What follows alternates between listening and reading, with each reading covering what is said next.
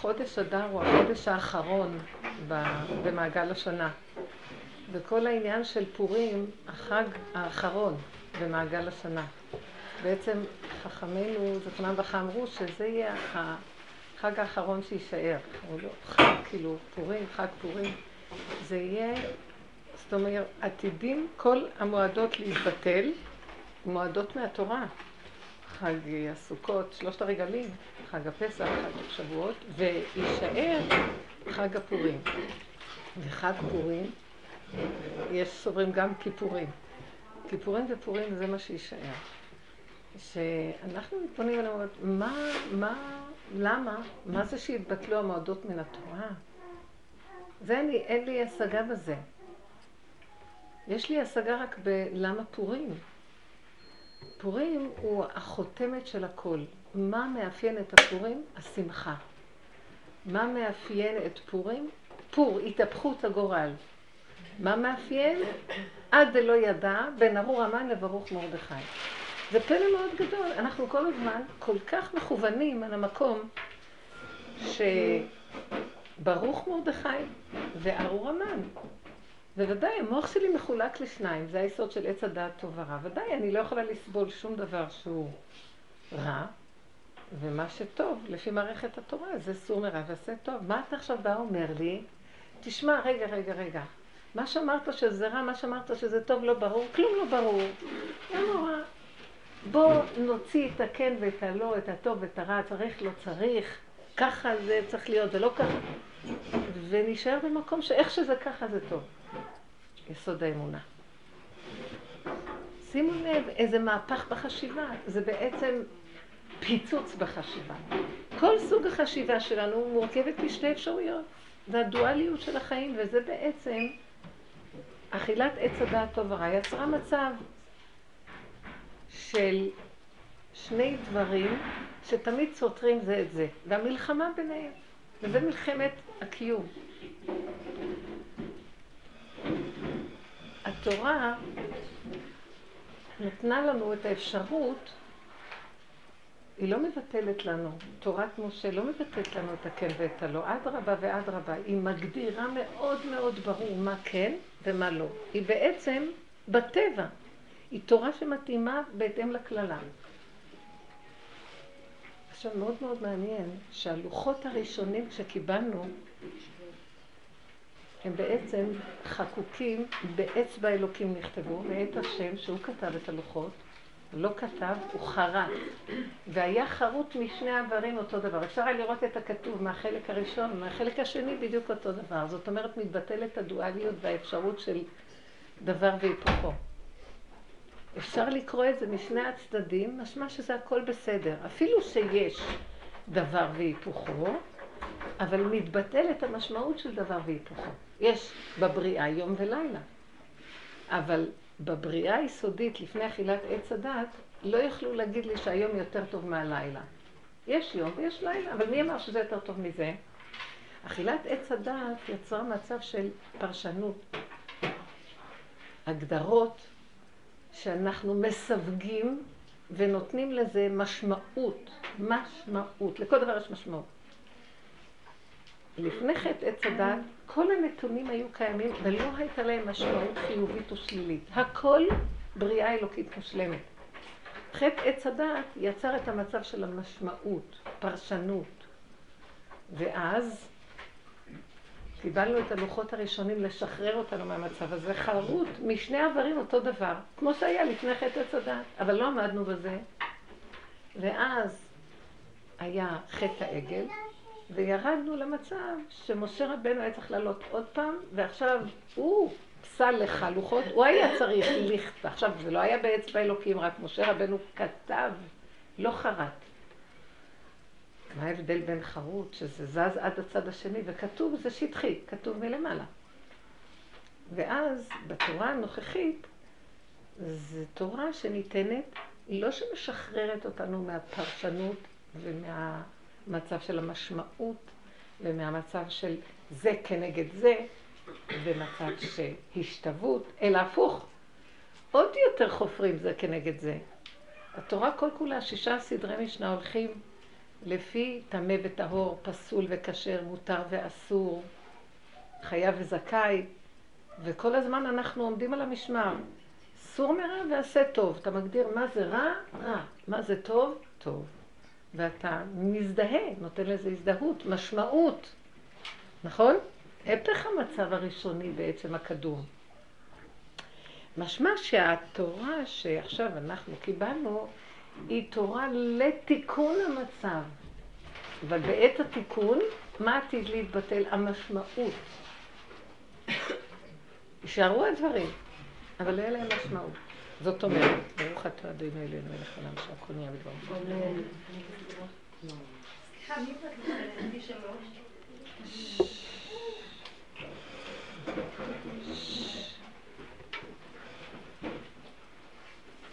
שימו לב, תתרכזו, כי זה היסוד. יתבטל המשמעות, יישארו הדברים. הגאון מווילנה אומר שהחגים יישארו, אבל הם ישתלבו בתוך המציאות של השבוע. יום ראשון יהיה פסח, שזה החג הראשון, ראשון הוא לכם בחודשי השנה. אה, אני לא יכולה לזכור מה זה כל יום, מה מסמל הימים, אני אנסה לזכור. יום שני כנראה זה סוכות. יום שלישי זה חג השבועות. יישארו רק הימים של השבוע. כן, כן, ואחרי זה אוכלים עוגת גבינה וזה, רגע, שימו לב, זה מאוד מעניין הדבר הזה. זאת אומרת, מה יישאר? זאת אומרת, מה שיישאר זה יישאר היסוד של הדבר. בלי הרחבות של הפרשנות.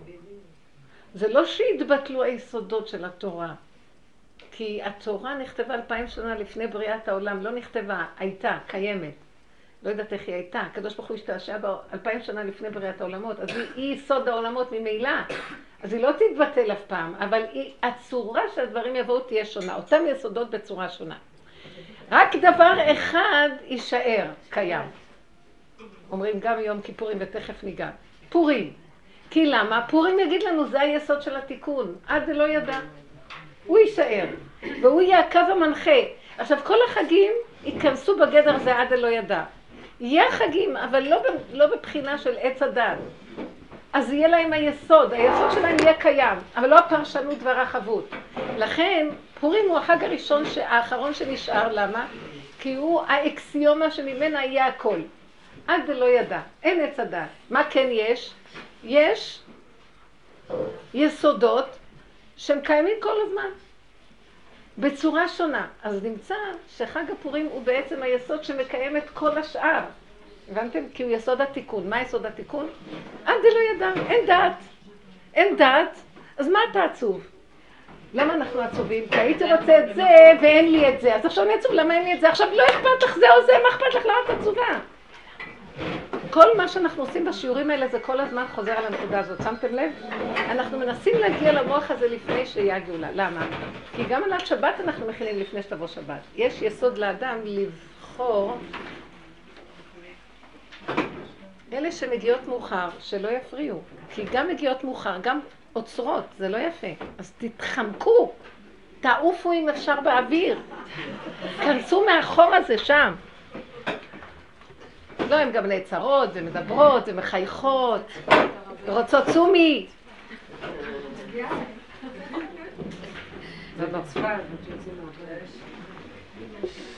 זה לא רק בצפת, בכל השיעורים זה ככה. אישה נכנסת מאוחר ומחייכת אליי, רוצה צומי ממני. אז לא מבינה שאני באמצע הדיבור עכשיו. אני מרוכזת, רוצה צומי. מתוקות, אני דבש, זה מה ילדות, מפגרות, זה מה שאנחנו. אתם לא נעלבות ממני, נכון? אני אוהבת אותך. זה כיף לי.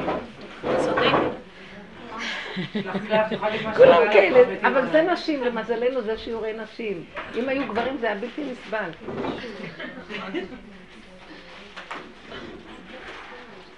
אה, בבית יעקב לפעמים לא נותנים לבנות להיכנס לכיתה אחרי הזמן. כי המורה כבר בכיתה, מה קרה? אבל ככה זה אנשים, אין דבר, אין דבר. זה טוב ובוא, אנשים. עד לא ידע. זה בגלל זה היסוד של הגאולה שייכת לנשים. כתוב בזכות נשים נגאלו ועתידים להיגאל. זאת אומרת, היסוד הוא כזה. זה מדהים, אתם תתחילו להבין את זה. למה פורים ושמחה? כי אין יותר עצבות, כי אין לי, אין לי דבר והיפוכו, ואיך שזה ככה, שזה יסוד האמונה, זה הכי טוב, אז למה להיות עצובה? מישהי באה אליי ואמרה לי, תגידי, זה, התחתנתי איתו לפני חודש, נראה לי שזה לא הזיווג שלי. ככה היא אמרה. אמרתי לה, אם עמדת איתו תחת החופה, זה הזיווג. איך את יודעת? אולי זה לא הזיווג, אתם מבינים את, ה, את הלא ואת הכן ואת הספק, האם ואבל ואולי ופן, וזה הגיהנום הכי גדול שיש לבן אדם. עכשיו יושבת עם גיהנום, ואני מנסה להגיד לה, מה אכפת לך? ואם זה היה מישהו אחר, גם היית אומרת לי, אולי זה לא זה. ואם היה עוד אחד, המוח שלך רץ, זה לא הנתון שיש לך, זה הפרשנות על הנתון. תבינו את הנקודה הזאת. ועכשיו שאת במקום כזה, זה עושה לך איסורים. אז היא אומרת לי, אז אולי אם אני אתגרש, לא יהיה לי איסורים. אמרתי לה, לא, יבוא משהו אחר, וגם שם תחשיבי. את צריכה לדעת ככה, תחשבי שאת בתיבת נוח ונגמרו הגברים בעולם ויש רק אחד. זהו זה. ואז יהיה לך חיים טובים. כי אם תחשבי זה, זה, זה, זה, זה, זה אותו דבר הכל. המוח שלך מגוון לך ועושה לך גיוונים. באמת, יש רק אדם ראשון אחד בעולם, וזה אני. אפילו אני כבר לא חווה, אתם יודעים? תחזרו ליסוד הראשוני ואין עוד מלבדו בתוכי. עכשיו, בואו נחזור ליסוד של פורים, וזה דבר מדהים. בנות, זה כל יסוד העבודה שלנו. לכן אסתר כאן, אסתר, מגילת אסתר, אסתר, היא מצוינת שהיא הביאה ישועה ליהודים, זה בזכות נשים. מעניין שכל המגילות קשורות עם הנשים. והישועה שלה, שהייתה זה דרך הנשים. בדרך כלל, בדרך כלל. לכן המצב הזה, להגיד ככה, כל הישועה והגאולה תבוא בזכות הנשים. למה? כי לאנשים יהיה קל הרבה יותר מהר לפרק את הדעת מה של הגברים. כי הגברים יושבים ולומדים, הגבר היהודי. יש לו, הוא חייב לעקוב אחר הכן והלא בצורה מאוד מדויקת. כל התיקון של האיש היהודי זה בדעת. ואילו אנחנו, אין לנו חלק בנושא הזה של הלימוד. ואנחנו חיות בדעת עם המילה דעלמא, עם ענייני העולם. ובענייני העולם, הגברים שיושבים בדעת טוב ורע, יש להם חיים טובים. למה? כי הרע אצלהם ברור והטוב אצלהם ברור. והם חוזרים ומשננים ולומדים וזה נהיה, וזה מביא אור ומתיקות במוח. הם רק יוצאים החוצה לעולם, הלך עליהם. אי אפשר להם לחיות כמעט את מה שהם מדברים. אבל הנשים חיות כל הזמן בלמטה והבלבול מאוד גדול, וערבוב התחומים של טוב ורע, הוא מתבלבל לנו. ולא רק שהוא מתבלבל, בגלל שאנחנו לא לומדות תורה, גם העולם היום מאוד מתרחב. השני הנתונים האלה גומרים עליהם. ואני תמיד רואה, כשאני רואה נשים שבאות אליי עם כל מיני שיחות ודיבורים, בקשה של עצות, או משוחחות איתי על הבעיות שלהם. כל הזמן אני חוזרת לאותה נקודה, אני מגדירה לעצמי ואני אומרת, הכל נובע מזה שהמוח שלה פתוח. אם המוח היה סגור והיינו כמו בהמות הייתי עמך, אומר דוד המלך, וזה קשה, מה, אני בהמה? אני לא בהמה, אבל אני בהמה עמך. בהמה לא יכולה להיות עמו, כי אין לה בחירה להיות איתו, היא בהמה. אבל אני יכולה להיות עם דעת שבוחרת לסגור את הדעת, לרדת לבהמה ולהיות איתו. זו מדרגה הכי גבוהה. וזו מדרגה שחז"ל אמרו עליה מהפסוק בתהילים, אדם ובהמה תושיע. מה יקר חסדך אלוקים ואדם, בני אדם בצל כנפיך יחסיון, זה הפרק הזה. אז מה זה אדם ובהמה תושיע? אלו בני אדם שהם ערומים בדעת ומשימים עצמם כבהמה. במילים אחרות, יש להם דעת, ראיתי בני עלייה והם המועטים. יש להם דעת, אבל הם ממעטים את עצמם, את הדעת שלהם. מה זה את עצמם? מה זה עצמיות האדם? דעת. מה הוא? מה שהוא יודע, זהו. אין לו דעת, הוא לא מצויות. אז הכי קשה בעולם לעשות כזה דבר. לכן הקדוש ברוך הוא גם בדור הזה נתן לנשים הרבה דעת. אבל אם אנחנו לא נבין שהדעת הזאת זה בשביל לזכות אותנו, תראו איזה טריק מדהים. אנחנו לומדות הרבה בדורות האלה, נכון? בדורות האחרונים, יודעות הרבה, ומשהו קרה כאן. אנחנו פתיות טיפשות. שכחנו שהדעת הושאלה לנו לשעתו כדי שאפשר יהיה לנו לעשות התמעטות של הדעת. כי אז אנחנו זוכות בבחירה. אדם שהוא נולד בלי דעת ומת בלי דעת, מה יש לו? אדם שיש לו דעת ומת עם דעת, אז הוא מת עם צער ומכאובים. אדם שיש לו דעת וממעט את דעתו בשביל להתחבר לאמונה, להשם, כי בדעת אין השם, כמו שאמרנו. בדעת יש מושג של השם, יש הבנה של השם. בדעת יש דברי אלוקים חיים, אבל אלוקים חיים זה שסוגרים את הדעת. יש הבדל בין דברי אלוקים חיים לבין אלוקים חיים. ובמקום הזה שאת סוגרת את המחשבה באמונה, ותכף נסביר, זה מה שאנחנו תמיד מדברים בשיעורים, זה המקום שאת זוכה, היה לך כזה דבר והבאת את זה קורבן, קורבן, זכית להקריב קורבן שמן. הבנת? זה דבר גדול, יש כמה קורבנות בדרגות שלהם, יש, יש פר בן בקר, יש איל, יש כבש, יש תור ויונה. אז העניים מביאים תור ויולדת, מביאה תור יונה. נביא פער, ככל שיש לך יותר דעת. אבל את צריכה להבין, מה שקרה, הלכנו לאיבוד, שכחנו. ואנחנו יונות פוטות, מאמינים שפתחו לנו שערי הדת, ואנחנו מטיילים שם, כולם נהיו משכילים גדולים, תארים, לומדים, מתפלספים, כל אחת מנהלת פה ועושה שם. ואיפה השם? בשביל מה הוא נתן לך דת? כאילו, זה בגידה איומה. לקחת את הדת וברחת לך, ואת חושבת, לא, אני דווקא עם הדת אני קוראת ספרים על היהדות, אני גם קוראת הרבה, אבל זה לא מה שהשם רצה מאיתנו. הוא רצה שאנחנו ניקח את הדת ונמליך אותו במקום הזה. כלומר, את יכולה להמליך את השם בדת?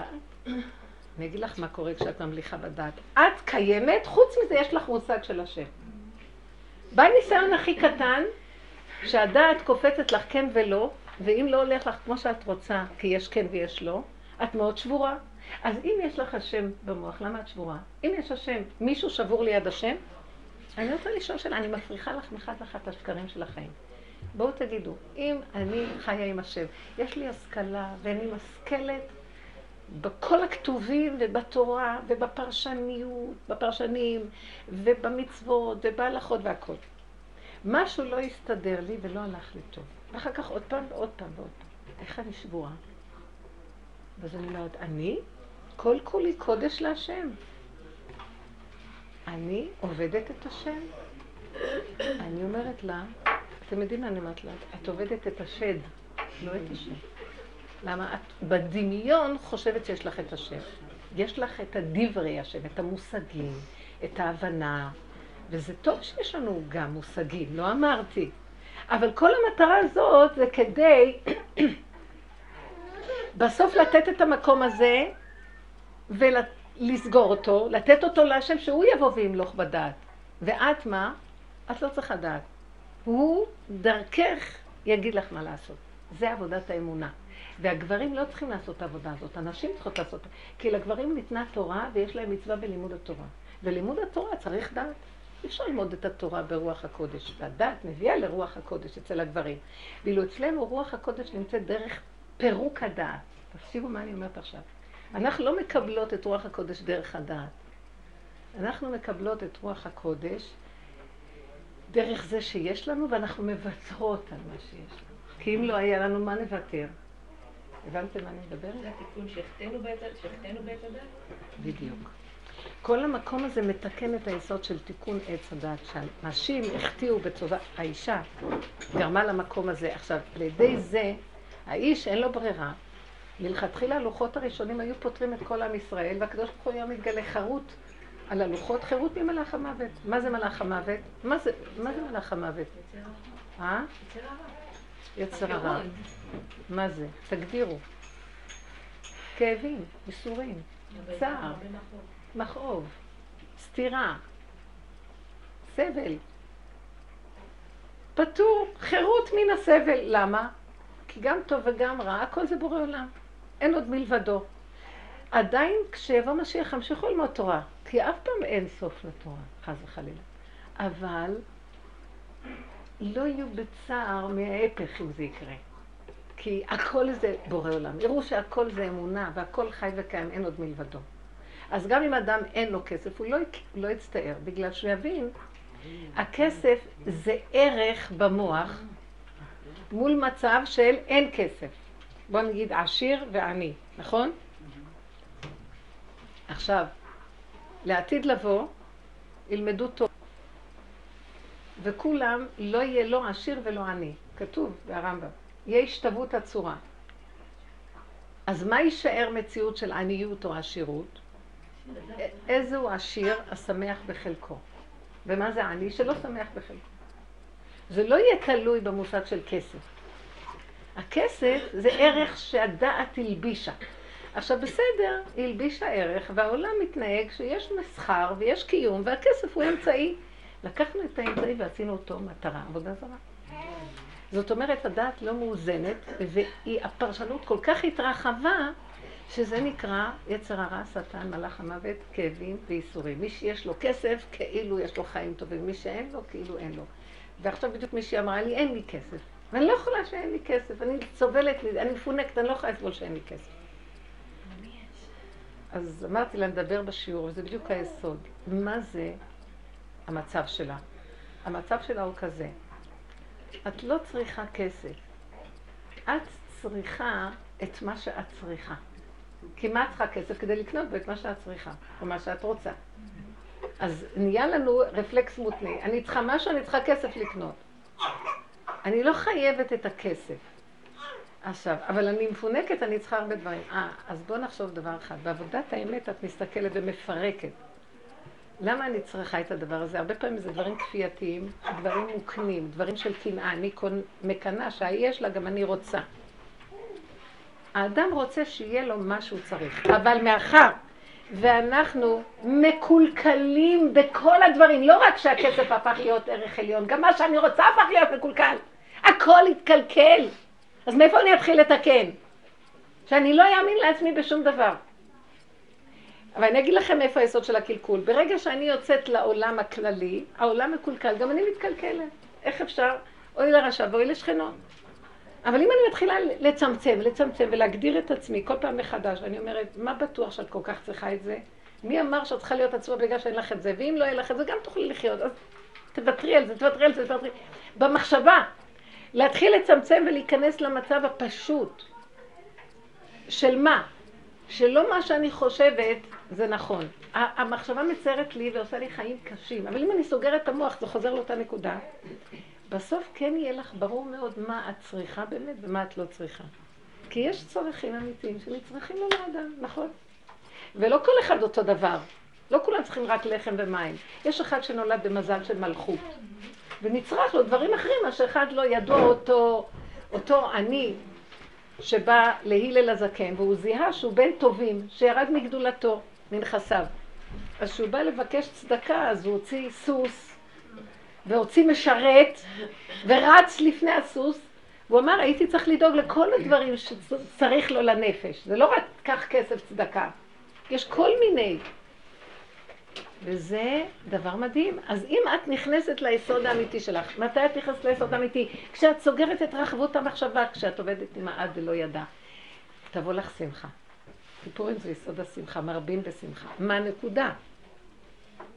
ותדעי לך, אם נולדת במזל כזה או כזה או כזה, ויש דרגות ומזלות, ואנחנו כן מושפעים מהמזלות, וככה השם ברא בעולמו, כן, אין פרצופיהם שווים, כפי התיקונים. אז אחד שנולד במזל כזה, נצרך לו כזה, הוא יקבל כזה, כי זה חוק הבריאה. וקלקלנו במעשינו, למה? אני כבר לא יודעת מי אני, אז אני רוצה מה שהיא, והיא רוצה מה שהיא, וכולם מחכים את כולם, כי נהיה כלליות נוראית, ואף אחד לא קשור ליסוד האמיתי של עצמו, וכתוצאה מזה נהיה מצב שלא מקבלים את מה שצריך, ויש בנפש יללה, ומר לו לאדם. וזה הכל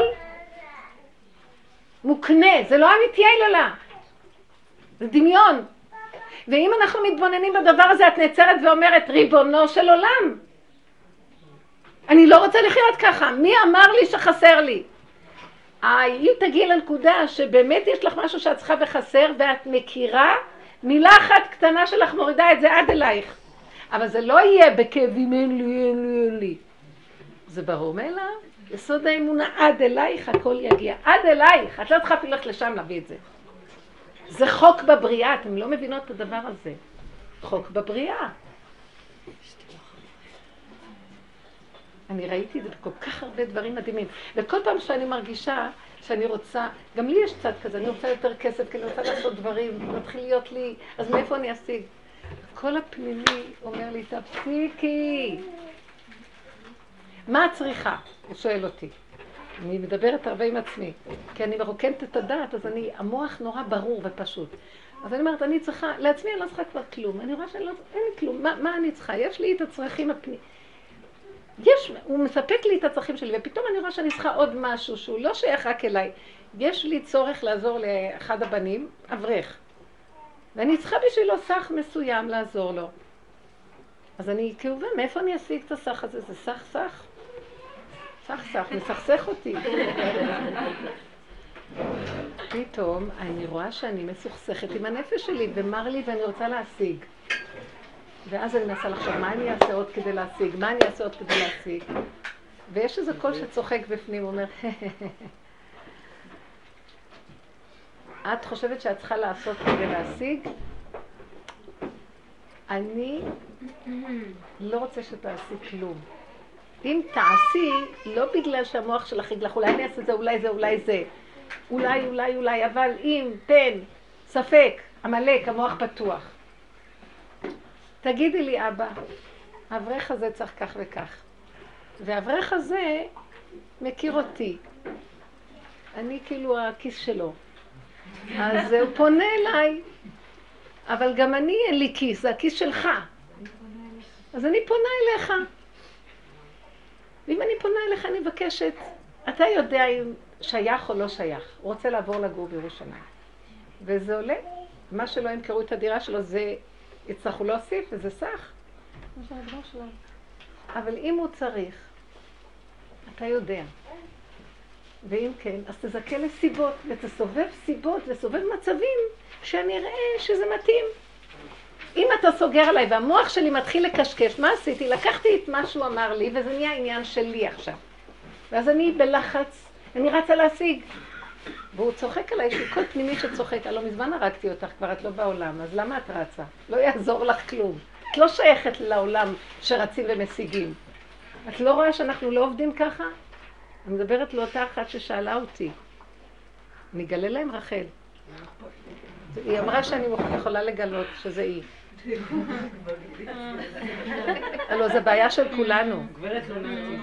אז זאת אומרת, הוא אומר לי, את כבר לא שייכת עם המוח לרוץ להשיג, כי למה אני לא?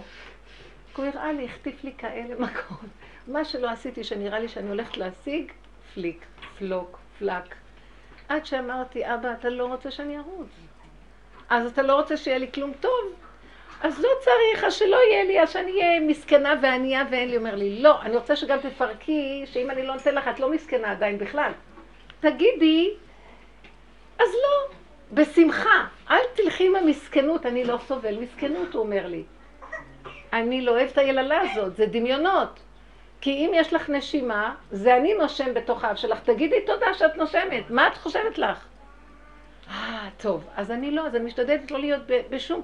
טיפה של עצבות, אני מבינה ששטן נכנס שם לנסות לשכנע אותי שאני מסכנה. ישר אני אומרת לו, אבל אני נושמת. אז תודה רבה, מה אתה רוצה עכשיו? לך חפש את הערבי ההוא שם בכפר שועפאט, אני גרה קרוב.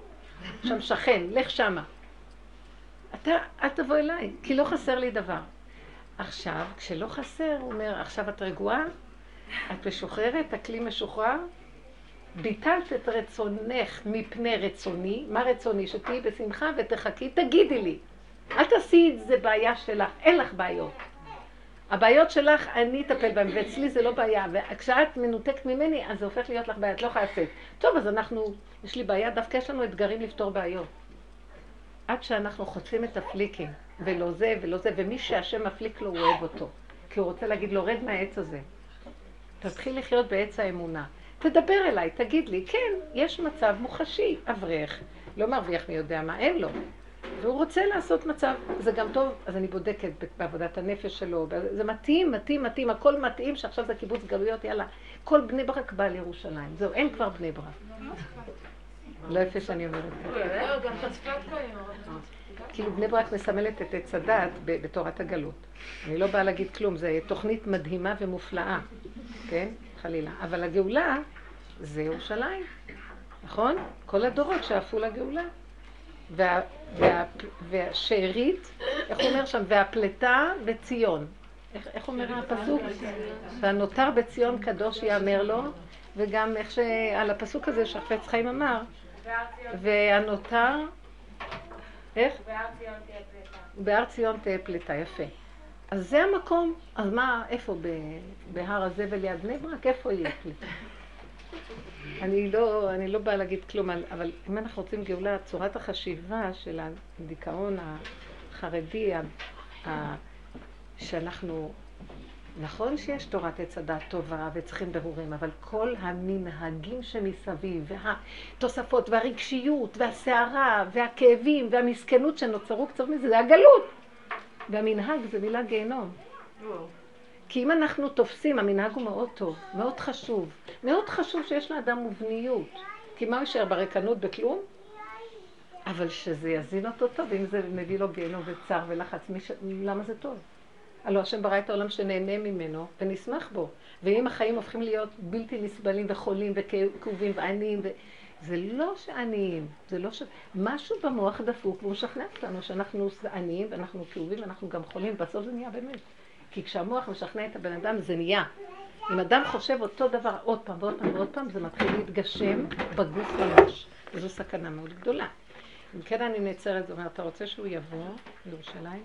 אני מתפללת אליך, ריבונו שלם. יש תנאים, תשלח סיבות ותראה לי. ושהכל צריך להיות בקלי קלות. איך כתוב שיבואו קיבוץ גלויות? איך יהיה קיבוץ גלויות? בנייך מרחוק יבואו בנותייך על צד תאמנה, כאילו על כנפי נשרים, יפרסו להם שהכל יהיה בקלות. אז למה אנחנו כל כך כאובים ומבוהלים? אם אתה צריך לבוא לירושלים, השם שלך סיבות, תתפלל. מה, מה גדר התפילה הבאה? שיהיה בקלות, שאני לא אבטל תורה, ולא המוח שלי לא יהיה טרוד בכלום כדי שאני לא אבטל תורה. חבל על ביטול תורה, אמרתי לו. אז כל פעם שקופצת לך המחשבה על ירושלים, אמרתי לו, תסגור את המוח, כי המוח מקשקש ירושלים, ירושלים, ירושלים. סגור את המוח, וכשאתה צריך לעלות לירושלים, נניח, בא לך מחשבה פתאום, אז המחשבה הזאת השם שלח לך כדי להתפלל, לעלות אליו, תשאיר את זה אצלו, הוא לא שייך לך. למה הוא שלח לך מחשבה? כי הוא רוצה את התפילה. עכשיו, תפילה. ושב בשקט, עד אליך הכל יגיע. השם ישלח מערכת סיבות ויראה לך מה לעשות. ואני מתפלאת לו, שאם אתה רוצה שזה אני אהיה השליחה, שאני אהיה כלי שלך, זה לא קשור, אתה יכול גם להביא מישהו אחר שליחים. אני רציתי גם כן עוד איזה דבר, ראיתי את זה, רציתי לעשות איזה תוכנית על משהו, והתפללתי על התוכנית הזאת. פתאום אחד הבנים באים ואומר לי, אמא, את יודעת, ולא לא אמרתי להם על התוכנית הזאת, הוא אומר לי, אמא, את יודעת, כך וכך וכך, בדיוק התוכנית שאני רציתי לבנות אותה עבורם, בדיוק הוא אומר לי, במקום אחר פתחו, ויש כזה דבר. אמרתי, בליבי, היה לי כאבי נפש, למה זה לא אני? אז סיפרתי לו את הכל, אז הוא צחק, הוא אמר, מה אכפת לכם זה מזה או מזה? העיקר שזה קיים. אמרתי להשם, אמא שלה, בכל אופן, למה שזה לא יהיה דרכי? ככה הם היו מעריצים אותי יותר, מה? אבל ראיתי את השקר שלי, כי אני רוצה את זה בשביל שיריצו אותי. כאילו, אני רציתי לטובתם, אבל גם רציתי קצת אה, לגנוב את מלכות השם בשבילי, אז הוא אמר לי, לא. התפללת? יפה. קיבלת את זה שם בפינה, זה לא קשור אלייך. כי אם זה קשור אלייך, את גנבת. בת חווה, בת גנבת. לא טוב, אבל היה לי קצת כאבים. עד היום אמרתי לו, אבל מה יש אם אני גם קצת רוצה כבוד ושיעריכו אותי, אבל מה? גם אתה אוהב כבוד. גם אתה כל הזמן אומר לך, מכבד אותך. זה בא ממך, זה שאני רוצה כבוד, זה גם כן בא ממך. אז זה כאילו, גם אתה רוצה שנכבד אותך ונלך, אז זה אותו יסוד מופיע באדם, אבל הוא אומר לי, זה נכון, אבל תהפכי את הכל שזה שלי, לא שלך. כי אם זה שלי, זה משהו אחר. אם זה שלך, זה האגו גונב, והקליפה גונב. לכן כל יסוד האמונה זה לסגור את המוח ולהישאר בהשתוות. אנחנו כנשים מוכרח המציאות שזה יהיה החיים שלנו. אם לא, זה סבל. גם הגברים סוגרים את הגמרא, שילכו לכיוון הזה. כי אם הם פותחים את המוח גם אחרי, זה מסוכן, העולם, הם לא יכולים לשאת את העולם. הרבה גברים בורחים לכוללים ויושבים שם ללמוד, לא מסוגלים לסבול את העולם. לא יכולים להתנהל עם העולם. פעם התנאים היה להם כוח גם לעבוד וגם ללמוד. אבל היום אין את הכוח הזה. רק יצאו קצת לעולם, הלך עליהם העולם. ואנחנו אנשים, למה יגרע חלקנו ואנחנו נהיה מול העולם, שזה החיה הכי טורפת, ונשים את הראש בתוך הלוע של החיה הזאת, ונגיד כל דכפין יתה ויאכל? למה שאנחנו נסבול? אז גם לנו יש תקנה. אם הם פותחים את המוח בתוך הלימוד, אנחנו צריכים לסגור את המוח, כי אנחנו לא בלימוד, אנחנו נמצאים בחוץ. במילי עלמא סוגרים את המוח. עכשיו, אני יכולה להשתמש במוח, אבל את המוח אני אשתמש עד שיתחיל התקלה הכי קטנה. אפשר להשתמש במוח, כי אנחנו בטבע, אין מה לעשות. מלכתחילה אני אומרת, זה יותר טוב מזה. עכשיו פתאום אני רואה שהולך לי לא, לא כמו שרציתי, שזה טוב מזה. עשיתי תוכנית, התוכנית לא הלכה. אם אני מתחילה בכפייתיות, סימן שאני שייכת למערכת המוח. וזה כל החיים, בואו ניתן דוגמאות. מישהי אמרה לי אתמול, שהתינוקת שלה בוכה, והיא בינתיים מקלחת ילד קטן אחר. אז היא נורא נלחצת, היא מתחילה לצעוק לילדים, תקשו אליה, שימו לה מוצאת, ואז היא לא יודעת מה לעשות. ואז היא בכאבים, והיא אמרת לי שזה הסבל הכי גדול שלה. אז עכשיו אמרתי לה, למה נוצ... בוא ננתח, למה נוצר הסבל? כי היא עסוקה במשהו, ויש לך עכשיו משהו אחר שמנדנד ומפריע לדבר הזה. אז עסוק במצווה, פטור ממצווה. את רק צריכה לבדוק אם היא אכלה, אם זה לא פיקוח נפש. אבל אם הכל קורה והיא צועקת התינוקת, אז בסדר, אז מה לעשות? אבל העצבים שלנו רופפים, לא מסוגלים. ואם היה לנו עצבים קצת יותר ברורים, מה זאת אומרת עצבים? היינו הולכים באמונה, סוגרים את המוח, אז היית שומעת אותם מבעד לאיזה מקום. השם היה נותן לך כוח. לא, שזה לא יהיה כל כך, הרגישות כל כך גבוהה, בגלל שאנחנו עסוקים, המוח פתוח, המוח עושה רגישות, כי המוח פתוח, ויש פרשנויות, ויש מה שנקרא התרגשות מהפרשנות, אחד מפעיל את השני, ואז נהיה עצבים ולחץ. ואם המוח היה סגור, הייתה אומרת לעצמה, היא אכלה, היא שתתה, אה, אולי נפל לה מוצץ, מוישי, גש לתינוקת, תן מוצץ. היא צעקה על כולם, היא מתנפלת על כולם וצורחת, למה אתם לא ניגשים? ואז בואי נגיד שיום אחד היא תחליט שהיא לא תצעק, היא עובדת בעבודה, אז הבעל יגיד, למה את לא שומעת? כבר, כבר כולם התרגלו להיות לחוצים, אז היא אומרת שהילדים כבר צועקים, אמא, את לא, לא שמה לב לתינוקת. אז אם אתם שומעים שהיא צועקת, לך אתה אליה, מה אתה רוצה ממני? אתה רואה שאני... למה? הם רגילים שהיא צועקת, אז הטענה שלהם לא על התינוקת, טענה שלהם, למה את לא צועקת? נו כבר, התרגלנו. אתם מכירים את המתח הזה שמתחיל להיות משהו, ואז היה לנו שכן שעד שהוריד את הנעל השנייה, אתם מכירים את זה? בגג, שומעים הכל עליו, בונים היום כל כך. אז יש שכן שכל פעם בשעה אחת הוא חוזר הביתה והוא מוריד שני נעליים, מוריד נעל, ואת שומעת, עד שמוריד את הנעל השנייה את יכולה להירדם. את במתח. אבל פעם אחת הוא הוריד רק נעל, וחיכיתי שישים כבר את הנעל השנייה. אתם ראיתם איזה... כי לא יכולתי לישון עד שיש לו תוכנית.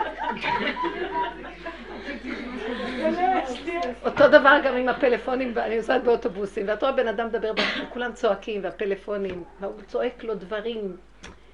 ומה שמרגיז הוא שאני לא יכולה לשמוע מה שהשני עונה, ואז אני במתח. אז מה הוא אמר לך? אז פעם פניתי ואמרתי למישהו, אז מה הוא אמר בסוף? אני בלחץ, מה קרה? זה מצחיק. נורא. אז זאת אומרת, אנחנו מגורים ועצבנים והכל בחוץ. ואין את הרגיעות. ואז התעקשתי על עצמי, אמרתי לה, תראי איך את נראית. את בחרדה מהטלפון ההוא, והיא צועקת שם, ואז את מחכה מתי תגמור. לא. תשחררי את המוח, לא תשמעי אף אחד. וכך היה, ברגע שאת מכריחה את המוח להיסגר, את לא שומעת מי דיבר, מי לא דיבר, תסיכי את הדעת לספר, למשהו אחר, לא שומעת כלום. משמע שזה המוח עושה לך את זה, נכון? אם תקחי את המוח לאיזה מקום אחר, נניח פה מישהו פתאום, את היית, עצבנה אותי צעקה, אחת צועקת שם בטלפון, יש מישהי שאני נוסעת בקביעות באיזה קו, בשעות מסוימות, ותמיד היא שם, ותמיד יש לה את השיחה הזאת, ותמיד היא צועקת. אז, אז ראיתי יום אחד, מה, מה אני אעשה? אני לא יכולה לסבול אותה וזה. אז ראיתי פתאום שאחד מולי התחיל לריב עם השני בכמה דברים, ופתאום היה לי העניין פה, שכחתי ממנה לגמרי, המשיכה לצעוק, אבל, לא, אבל ראיתי שהם רבים, זה עניין אותי מאוד. אז ראיתי איך שהמוח שלי בעצם הוא כל כך מותנה. אז למה שזה מושך, אז זה שחרר את זה שמושך, כי עכשיו זה נהיה מעניין. משמע שזה לא חייב להיות שזה אי. זה מוח מגורה. אז אם כן, מצאתי את הנקודה, אז תעבדי עם המוח, מה תעשי איתו? תנעלי אותו, קחי מפתח, תנעלי, הוא ממשיך לקפוץ. אני אגיד לכם תרגיל מאוד טוב, תפתחו את הפה. בלי שכל. אתם יודעים מה תגידו? מה תגידו? תתחילו לחשוב מה להגיד, תגידו את מה שקורה באמת, תראה איך המוח שלי תקוע. היא צועקת, ספרי לו, ספרי לעצמך את מה שאת במוח חושבת. היא צועקת שם עכשיו, אני מאוד לחוצה, עכשיו גם הם רבים, עכשיו הצחתי את זה מזה, משמע שזה לא המוח, אני מתחילה לדבר סיפור שלם עצמי. העיקר שאני אדבר. ברגע שדיברתי ורוקנתי, נהיה רגיעות. תדברו, תוציאו, בפשטות, אפילו דברים שאתם לא יודעים מה, תחשבו רגע מה אתן חושבות ותדברו את המחשבה. הדבר הזה של הדיבור מאוד מאוד טוב, מאוד משחרר. אפשר לשאול שאלה? כן. אה, שמעתי את השיעור האחרון של הרבנית באשירה ומאוד ככה הרגשתי טוב איתו ואמרתי, טוב, ואז הלכתי, ניגשתי לרחוץ זקנים ואמרתי, ריבונו של עולם, בבקשה תזכה אותי להצליח לעשות את העבודה הזאת של הדיבור שעכשיו אה, הרבנית אמרה. ואז אני אומרת, ואז עולה לי הכל, אני מנסה להקשיב, ואז עולה לי הכל, אבל איך, איך אני אשקיט? איך, מאיפה? כל כך הרבה רעש. ואז אני, ואז אני מקשיבה ואני אומרת, פשוט תנסי אה, לדבר את מה שאת עושה. יפה. אז אז התחלתי ללחוץ ואני אומרת, עכשיו אני לוקחת את הכל, אני מסבנת כן, כן, אותה. כן, כן, כן. אם לא המוח יגנוב אתכם, אם לא, אז יהיה כאן סחרחורת. וככה עשיתי עם כל הכלים, וניסיתי מאוד, כי גם בתוך זה המוח שלי בורח, אבל כל הזמן ניסיתי להחזיר את עצמי לעבור את זה, ורציתי לתהות אם זה מה שיקרה. מאוד מאוד יפה. אני הייתי אז באוטובוס, אז יכולתי לדבר על מה שאני כרגע קורא לי, אבל אם הייתי עושה משהו אחר, הייתי מדברת. באמת, להסיח את הדת למעשיות. את לא יכולה לדבר לעצמך. כן, נדבר לעצמנו. שיחשבו מי הם האנשים בכלל. רגע, אה, מרים, מרים היא חדשה פה. מרים. בוא נרחם עליה שהיא חדשה. מרים, אנחנו למדנו שכבר לא אכפת לנו שיצחקו עלינו. לא אכפת לנו שנדבר, לא אכפת, העיקר שנהיה שפויים. אנשים אחרים אני יכולה לקחת פלאפון ולעשות את עצמי שאני מדברת גם לא צריך פלאפון בשביל זה, דברי, שחררי, שחררי. כי היום יש גם מכשיר שלא רואים אותו והוא צמוד באיזה מקום ומדברים. אז אה, זה כזה נהיה מגושם לקחת פלאפון. פעם הייתי לוקחת פלאפון כאילו. אחר כך הייתי, על מי את עושה רושם? אף אחד לא רואה במילא אם יש לך פלאפון או דיבורי, דברי וזהו. אף אחד גם לא שם לב לשני. בבית? אז זה בדיוק מה שאמרה לי היום מישהי גם כן. מה, אני אדבר לעצמי ובעלי מסתכל עליי. אז תשתפי אותו, תגידי לו, אתה לא רוצה שאני אצעק עליך? אני צועקת להשם. תגידי לו, אתה יודע, אני מדברת את כל מה שהולך לי ואני מפרק את המוח שלי, כי אחרת הוא צובר מחשבות רעות, ואז אני יוצאת עליך, ולמה שתסבול ממני? זה מחשבות! אז אני מעלה את זה להשם, זה מאוד טוב, זה תרפיה טובה. תשמשו במילה תרפיה. זה טוב, זה נחשב כאילו משכיל כזה, תרפיה. תרפיה זה מלשון אה, לר, לרפות, להרפות. כן? לעשות, רפיון, רפיון של הכפייתיות. ומה זה המילה אלטרנטיבה? ישבתי, חשבתי, אמרתי, אין לי אלטרנטיבה אחרת. פתאום המחשבה פירקה לי את המילה ואמרה לאלטרנטיב אחר. אלטרנטיבה. הכל זה מילים שאת יכולה לפרק, זה לקוח מה... הכל זה ביסוד של השפה אחת הייתה ואחר כך התפזרה. אז במקום הזה שאני מסתכלת ואומרת, כל הרעיון שאנחנו מדברים פה זה עכשיו מלחמת הקיום שלנו מול המוח. אנחנו עכשיו מתארים את המלחמה, אבל בסוף אנחנו נקום ונצחק, זה הפורים, ונגיד, תראה את המוח הזה, מה שהוא עשה לנו. אני רוצה להגיד לכם, 99% מהבעיות זה רק במוח. ואחר כך זה נהיה באמת, כשאנחנו מקיימים את זה. וזאת אומרת, כל מלחמת גוג ומגוג, אני קוראת לזה מלחמת הגיגים. המלחמה האחרונה לא תהיה מלחמה של חרבות. החרבות תהיה, העיקר של המלחמה האחרונה זה ההכרה והדיבור. שמתם לב איך נראית המלחמה היום? הכל מלחמת מוח, מוח מול מוח, כל המלחמות היום הן קרות, מלחמות מוח מול מוח פסיכולוגיות, והם זורקים היום באוויר אה, כאילו פסיכולוגיות של מלחמות, אבל זה לא באמת מלחמה. מחלישים את, את האויב דרך פסיכולוגיות ותקשורת ודיבור. כל הזמן מדברים, מדברים, מדברים, מדברים. אין יותר, לא צריך את המגושמות. אנחנו הולכים למקום שלא צריך את כל הפיזיות ממש. הלוא נקודה אחת בכפתור אחד מחצלת, לא צריך לצאת עם טנקים ופילים, מה? ואותו דבר גם בעבודה שלנו, עבודה רוחנית. את לא צריכה לעבוד קשה. העבודה, אם היינו מגיעים ליסוד האמיתי שלנו, מלאכתה נעשית. השם דרכך, המלאכה נעשית. השם דרכך עושה. את לא יודעת איך. האדם לא צריך, אבל אנחנו חיים עם המוח, אז אנחנו מרגישים כבד, ושאנחנו עושים. זה לא שאנחנו מרגישים כבד מעשייה. המוח מפרש, אני עושה. הבנתם? ואז זה מעייף אותו. באמת אין אני, זה דמיון. ועשייה במילא נעשית, זה כמו גולם שעושה. הגולם מפראג, אחד מה... קראתי פעם על היסודות של הגולם, מאוד יפה, מישהו ניתח את זה, זה היה בעצם אה, חתן, רב בצלאל הכהן, שהוא החתן של המהר"ל, כותב את זה. כשהם פירקו את כל העניין של הגולם, הוא כתב כמה נקודות של הגולם, ולמדתי על עצמי מה זה הגולם, מהגולם הזה למדתי את היסוד שלו. הגולם הזה יש לו יראה מאוד מאוד גדולה, שמא הוא יתבטל במציאותו. יש לו יראה. כשאדם סוגר את המוח, מתחיל להיות לו יראה. למה הוא חי את האמת? שכל רגע הוא יכול ללכת. את הולכת עכשיו על, על מה את חושבת שאת הולכת? על קרקע בטוחה? אנחנו תולי ארץ על בלימה, כדור עגול, וכל רגע את יכולה ליפול לחלל, מה קרה לך? בוא, בוא נגיד שחוק הגרביטציה ברגע משתנה, או איזה כדור פוגע מגרמי השמיים על כדור הארץ. זה מה שקרה במבול, כתוב את זה במסכת ראש השנה. לקח הקדוש ברוך הוא כסיל וחימה והורידן לארץ.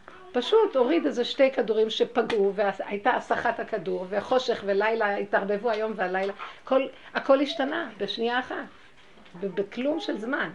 וכתוב שהמזרח היה מערב והמערב מזרח והתהפך הכל. השמש הייתה זורחת במערב ושוקעת במזרח, לפי מסכת ראש השנה, כן, הכל היה הפוך. והיום היא זורחת במזרח וזה הפוך. למעשה המערב היה יותר נכון שזה יזרח משם. יש רוח קדים, עכשיו יש רוח קדים, רוח מזרחית. הרוח המזרחית היא לא כל כך טובה, כן? הצד הקדם המזרחי, הצד המערבי הוא צד רך, הוא מתאים לאנשים. והמזרחי הקדום הוא, הוא מידת הגבורות מאוד חזקה והיא מסוכנת. אז, אז הכל יתהפך, אז מי אמר לנו שאנחנו לא יכולים ברגע אחד שהכל יתהפך? אז יש חוק. אבל החוק, אם השם ירצה בשנייה אחת הוא מפר אותו, אז אני צריכה להיות קשורה אליו ולא לחוק, נכון? אם אני קשורה אליו, אז אני בביטחון. אבל אם הייתי רגע פותחת את המוח באמת, מה קורה? מישהי אמרה לי, שהיא עברה חוויה שלרגע אחד נפתח לה המוח, והיא חוותה את הכלום שלה, כלום, כלום, כלום, כלום, אין אני, אין כלום. היא אומרת שזה היה הדבר הכי מפחיד בעולם. אנחנו מלאים אחיזות, את אוחזת בבקבוק, את אוחזת בשולחן, המוח אומר לך, אה, זה שולחן, אה, זה שולחן. אה, אני הבוקר נוסעת, אה, אני הבוקר נוסעת. בוא נגיד את כמה בבוקר, את לא יודעת אם זה בוקר או לילה, אם את נוסעת או הולכת או באה, את לא יודעת מי את ולא... ולרגע אחד נעלם לכל בשנייה, אי אפשר לשאת את זה יותר מעט, זה היה פחד איום. אז כשאני דיברתי על הגולם, שהוא מתבטל בשורשו כי הוא חי את הכלום שלו, מה זה הגולם? אומר דוד המלך בפרק תהילים קל"ט, גולמי ראו עיניך ועל ספרך כולם יקטם. הן השם אתה ידעת כל האחור וקדם צרתנו. הוא מספר כאילו השם יודע את כל, מה זה הגולם של האדם? עמוד השדרה שלו. היסוד הפשוט, פשוט, פשוט, בלי שום תוספות. הפשוט הזה יודע את האמת, ואנחנו שואפים לפשוט הזה, אבל אי אפשר להחזיק מעמד שם רגע. לכן ברגע הזה התחילה לצעוק, השם, היא באה לשיעורים, אז היא תפסה, היא עושה עבודה, והיא תפסה, נהיה לה פתאום חוויה של ריק. אז היא צעקה, השם, אני לא מחזיקה מעמד רגע. ואז היא חזרה במתיקות חזרה, כי היא הדביקה את זה ליסוד של השם. אז זה בדיוק המקום. אם אני חיה באמונה, האמונה אומרת, תפרקי את הדת. אני אפרק את הדת, אני אשאר על כלום. ואנשים מפחדים לפרק את הדת. אבל כשאני מפרק את הדת ואני פותחת את הפה, הפה זה היסוד ההצלה שלנו, אין כוחנו אלא בפה. דברים בגמרא ואנשים באמונה. זכו את הפה ותגידו, אני לא מחזיקה מעמד, אבא, תעזור לי. בכל דבר, אנחנו מפרקים את זה ביסוד הזה שהבעל מרגיז, הילדים מרגיזים, את רוצה לצאת אליהם, אז תדברי להשם. עכשיו, תראה איך אני נראית, ברגע אחד אני יכולה להחריב את כולם, תחזיק אותי שאני לא אגיב החוצה. תן לי להעלות את זה אליך במקום לפרוץ את זה החוצה. כשאדם כל הזמן מדבר בכיוון הזה, הוא מגיע, הוא מרוקן את הדמיון של עץ הדעת, שהבעל הרגיז אותי, וזה עשה לי. הוא מרוקן, מרוקן, מרוקן, נהיה לו שקט, ריק. גם שם מפחיד. אז נהיה לו פחד. הפחד זה היסוד של היראת שמיים. אישה, יראת השם היא תתעלל. יסוד היראה שייך לאישה, לנקבה.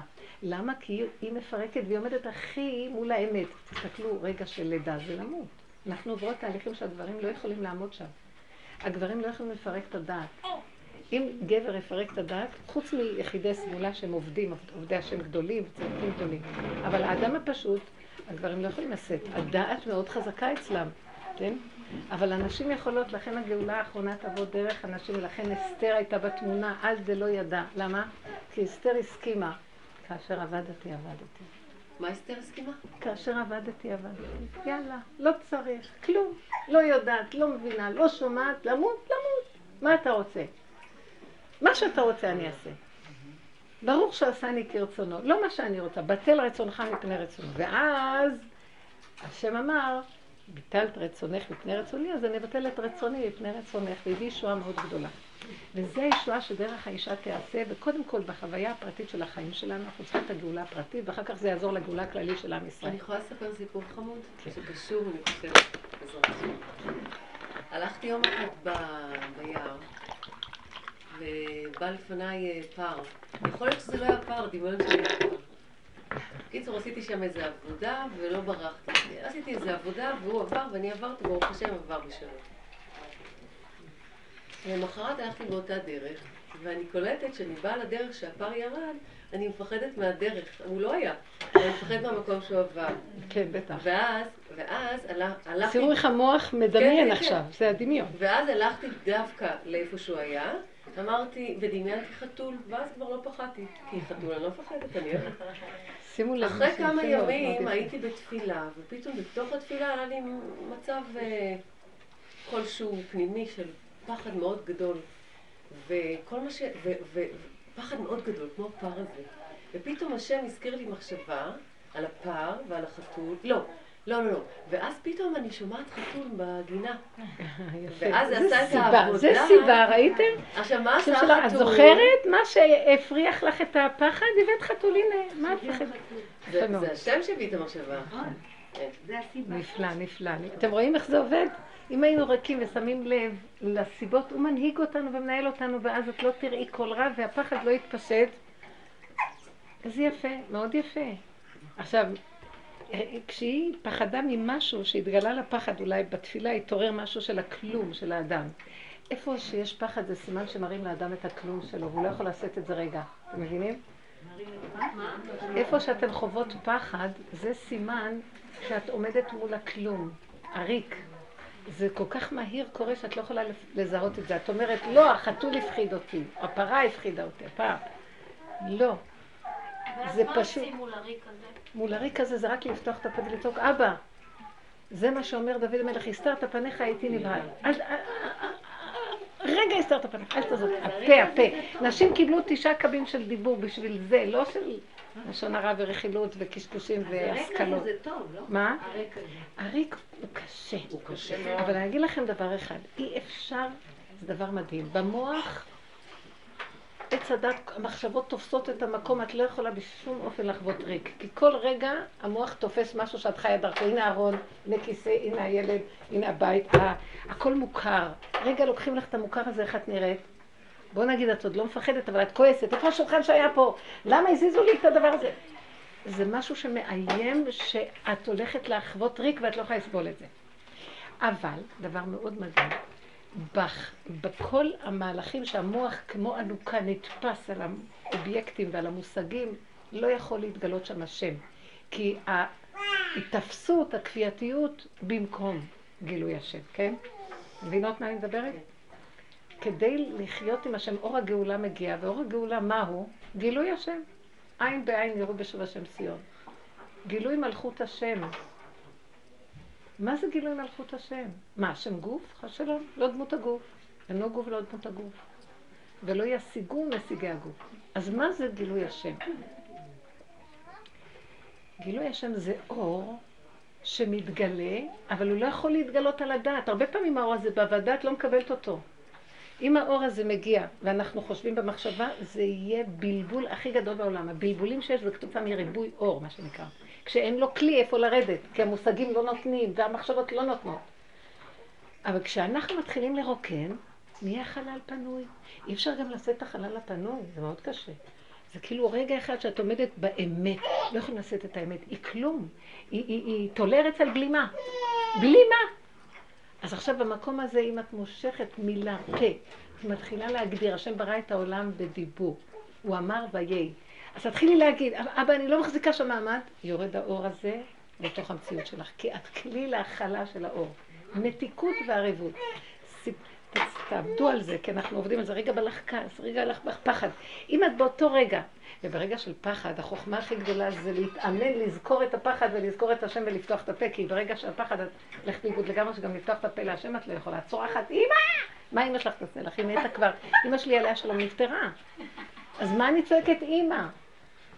אז אני התאמנתי שאימא זה השכינה, והתחלתי לצעוק, אמא, אני מתכוונת לשכנה, ולאט לאט אני מכריחה את עצמי ברגעים הכי קריטיים לזכור את הבורא עולם, כי שמה אני הכי צריכה לזכור אותו. מי יעזור לי? מי יושיע אותך? רגע, את חושבת שבא לך להושיע אותך? יודעים, הילדים יושיעו אותך? אה? הם רק ייקחו כל מה שאפשר, ואת תישארי לבד. וככה זה העולם. גם את לקחת והשארת ההורים שלך, וככה זה העולם, אין לי טענה. אבל רק השם יושיע אותנו. אין עוד מלבדו, אבל אנחנו צריכים במוחש, לא רק לקשקש, אין עוד מלבדו. במוחש זה כשבא לך ניסיון קשה, ואת לא יודעת מה לעשות, ואת... בואו ניקח את הפחד, שהפחד זה הניסיון הכי קשה בעולם. היום העולם מלא חרדות ופחדים, כי היום נתגלה השם, אבל אין לנו כלים להכיל אותו. אז לוקחים כדורים כי לא יכולים להכיל אותו. אנחנו לא צריכים להכיל, הריק הוא הכנה, והפה זה הזמנה לגילוי האור האלוקי, ולכן תפתחו את הפה. נתתי לכם עצות גדולות מאוד. הפה, בלי להבין, בלי כלום. פעם אמרתי לרב אשר, אין לי תפילה, אין לי תפילה, לא יכולתי להחזיק סידור, לתת תקופה. אז הוא אמר לי, אז תגידי אבא תרחם, אבא תרחם. זה רק אני יכולה להגיד, אמר לי, כן, זה טוב, תגידי אבא תרחם. תגידו אפילו מילה פשוטה אחת. אבל תפתחו את הפה ותגידו ותכוונו. מה זה הכוונה תכוונו? יותר מאוחר אני גם למדתי שלא צריך לכוון, כי המילה בעצמה זה הוא. מה אני צריכה עוד לכוון? בלי מוח, אין לכוון, אין מוח, רק מילה וזהו. זה גילוי השם. חייבים את הריק כדי שהוא יתגלה. דיברתי על הגולם, אני חוזרת על זה. אז מה זה שהגולם כל כך ריק?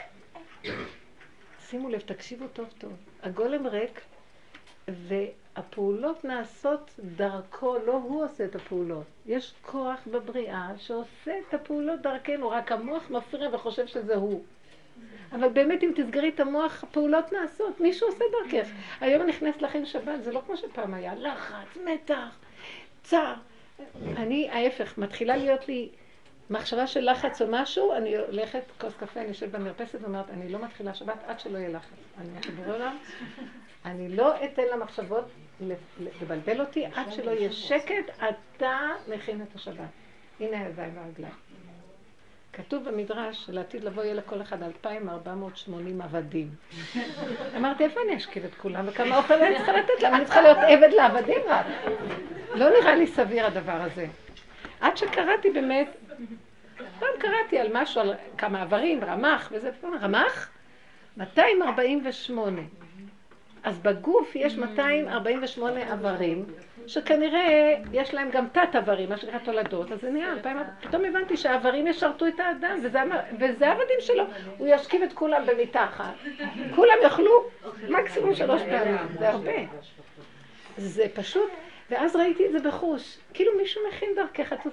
ברגע שאת לחוצה, סימן שהפרעת לכוח לעשות דרכך. אז הגולם מסמל, הגולמיות, מסמלת ניקיון בלי דעת. אין לו דעת, לגולם לא היה דעת, אבל היה לו כוח הגולמי שפעל, זה לא חשוב, אנחנו לא גולם, יש לנו גולם, יצירת הגולם הייתה גולם, אבל לנו יש גולם, ואני רוצה להשתיק את הדעת כדי שהגולם יבוא לידי פעולה, כדי שהקדוש ברוך הוא ייכנס בתוכו, האדם הוא, מורכב, הגולם הוא רק גולם, אבל לקחתי ממנו דוגמה, אמרתי, איזה נורא והיום החיים שהמוח הזה משגע את כולנו יום ולילה, השכם והערב, כל האיסורים באים משם, בכן ולא, והספקות, ולהתגבר כדי להשיג את זה ולא את זה, ואז המתח, ואז הכאבים.